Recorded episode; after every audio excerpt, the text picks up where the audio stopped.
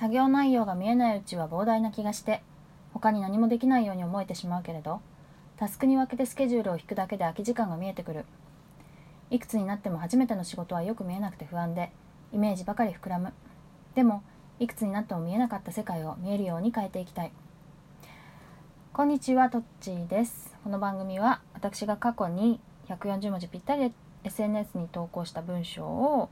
えっと、話そうという趣旨となっております。でこれはね2月1日今年の2月1日に投稿したもののようです。で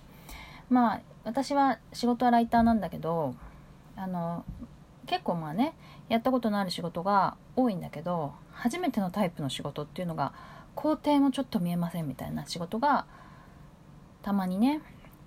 来るんだよね。まあ例えば例えばだけどウェブしかやってなかった人が紙の仕事をやるとかもしくは、えー、数千文字の記事しか書いてなかった人が単行本の仕事をやるとかね。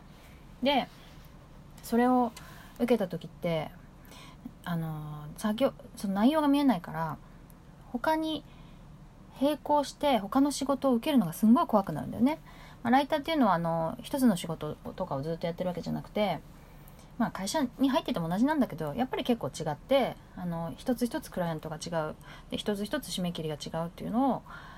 並行して走らせていかないといけないわけだよね。でその時にこう大きな初めての仕事が入った時ってこうやっぱ入れるのがすごい不安になる。だけどまあ入れていかないとあのね収入がガクンと下がったりとかしちゃうしだから入れていかなきゃいけないんだけどそのすごい膨大なやつっていうのはまあ当たり前なんだけどね。タスクに分けていついつまでにこれをきちきちとやっていくと。であとは遅れていくの遅れているのかどうなのかっていうのを引くだけでも空き時間が見えてくるんだよね。で大きなプロジェクトならちゃんとスケジュール引くと思うんだけどその例えばね、原稿書くみたいなやつって締め切りしか置いてないみたいなケースがまあまあありますと。であのでも原稿書くにはね前も言ったけど結構工程があるからそれももしかして一個一個スケジュールに組んでおけば割とあの見えてくるっていうのは空き時間がねあ意外と結構空いてんなみたいな。そのタスクに分けるとそれ自体が、まあ、5時間はかかんないでしょみたいな。23時間でできるでしょみたいなことがなんとなく分かってきて実際やり始めるとあの最初のねまあ30分とか1時間ぐらいでもう、まあ、そんなにかかんないこともあるかもしれないけどなあこんなもんかと。あのこう全貌が見えてきて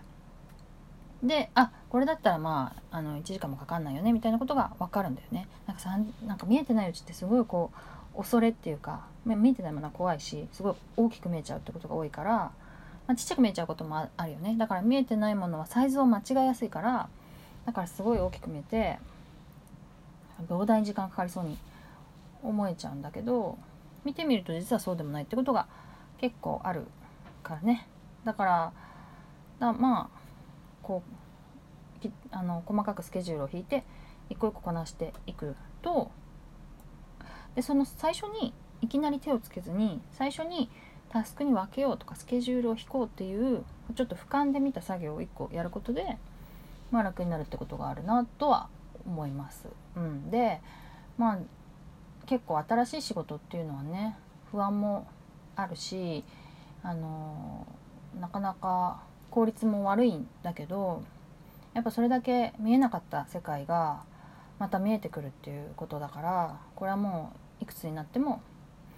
何歳になってもねあのしていくと非常に楽しいことだしあとまあなんだろうね自分世界が広がるみたいなことになるなと思う次第です。じゃあもう一回読みます。2018年2月1日の今日の140文字。作業内容が見えないうちは膨大な気がして他に何もできないように思えてしまうけどタスクに分けてスケジュールを引くだけで空き時間が見えてくるいくつになっても初めての仕事はよく見えなくて不安でイメージばかり膨らむでもいくつになっても見えなかった世界を見えるように変えていきたいということで今日の140文字リサイクル終わりです。さよなら。